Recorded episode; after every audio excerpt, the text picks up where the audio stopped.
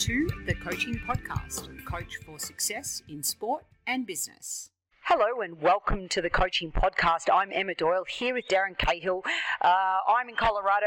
Darren's in Adelaide, I believe. Is that right, mate? That's right, Emma. How are you? Yeah, doing great. Thanks. Listen, we'll jump straight into it. The uh, the first question is anchovies on a pizza. You either love it or you hate it. What's your take? Absolutely hate it. okay, because you answered that way, um, our follow up question could you share with us your worst coaching moment? Uh, worst coaching moment? Well, there's been a few. I, I, think when I started so young, when I jumped into coaching with Lleyton Hewitt as a youngster, he was about 12 years of age. Obviously, you learn on the go.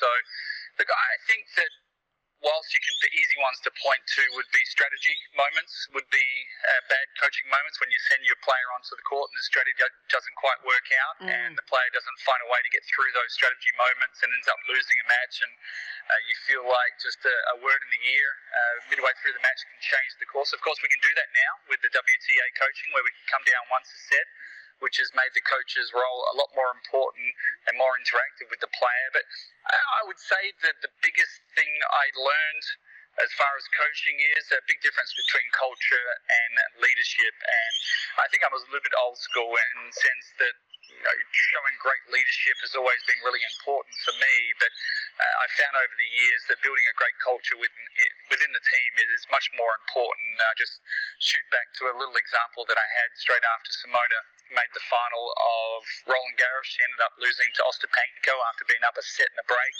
And that sort of nine to ten week period after that particular match, uh, with me being the captain of the team, the coach of the team, you know, I really thought that showing great leadership and being strong in those moments and getting Simona back on the court and being so close to number one in the world and winning her first ever major, showing that leadership and and sort of directing how things should go from there uh, was a little too much for the team, and I ruined the culture of the team for about eight to ten weeks.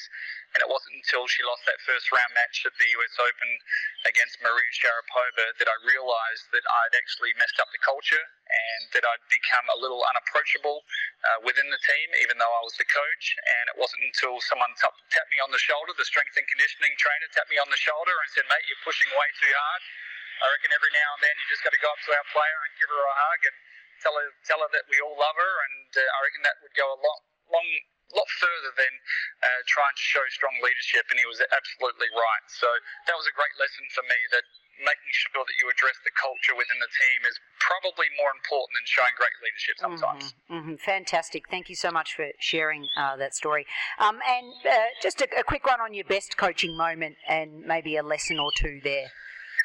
Oh, look, I think the best coaching moment for me, or the most satisfying coaching moment, would have been when Simona finally won uh, mm. the French Open the year after against Sloane Stevens. And it was a little bit the opposite because she was down a set and a break in that particular match. And I guess when you take on any player, you look at the weaknesses the player has you, you try to work out a plan how to strengthen those areas up, and you certainly concentrate on the strengths and make sure that the weapons that the player has continues to improve. But one of the things that I've always tried to help Simona with is the transition game forward to the net to make sure she takes more advantage of the great baseline shots that she hits and every opportunity that she does have to take some time away from her opponent is to come forward, play a traditional volley or a swing volley. I, I don't care, just come forward and, mm. try to squeeze your opponent a little bit. And, and we'd work on it a lot. It didn't really come into play in too many of her matches, but when she was down a set and a break, against Sloane, she finally decided to come forward. That very next game, she came in four times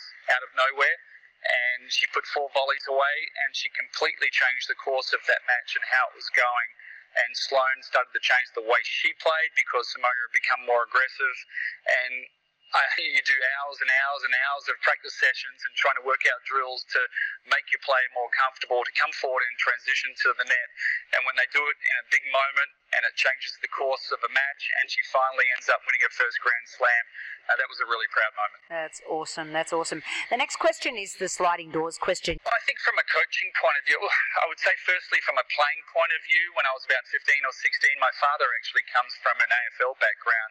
He was a a good player for the Port Adelaide Football Club and then a famous coach for the Port Adelaide Football Club for many, many years and actually went off to coach Collingwood for a couple of years as well. And at 15 or 16, I kind of had to make a decision as to what sport I was going to play, whether it be football, continue down that path, which I was doing at that time, and I was okay at it, or whether or not to, to take on tennis, which mm. is a full time commitment. So I took the risk and took on tennis and have never regretted it since then. It's been, whilst my career, playing career, finished a little bit early, certainly was lucky enough to land on my feet and get a couple of great coaching jobs.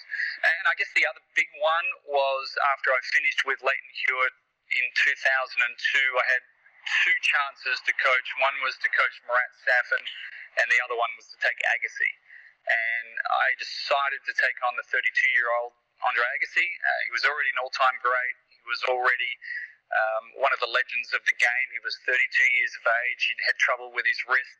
So it was a big risk mm. as to whether or not to com- com- commit to a player of that age, and knowing that Safin was 23 and he had the world in front of him, and he'd already won the US Open as well. But I really thought that even if I spent six weeks with a guy or six months with a guy, I knew that I was going to come out of it a much better coach because of the fact that I knew him a little bit as a friend during the playing career as well. I actually played him a couple of times. I knew he was pretty complicated, incredibly smart, um, certainly breaks down a tennis match like no one else can. So spending time one on one with Andre uh, was too good of an offer to, to, re- to, to pass up. Yeah. And I ended up spending five or six years uh, with him. He played until he was 36 years of age, and I reckon I learned more in those five or 6 mm-hmm. years than, than most coaches would be lucky enough to learn in a lifetime. So it was wonderful. In one to a maximum of three words, what do you think makes a great coach?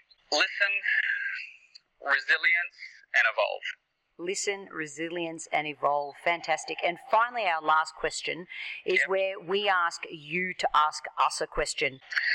Well, I want to know how they get through the difficult moments. So I think anybody can coach in any sport when things are going well. That's the easy part. But it's when things are difficult, when you've got some culture issues, when you've got some difficult losses, uh, when you've got some players within a team or a player that's an individual player that, that's uh, making the same mistakes over and over again, how do you address those? And do you go through the front door or the side door or the back door, or is it because of the different personalities of the players that you have to try to address those dif- differently?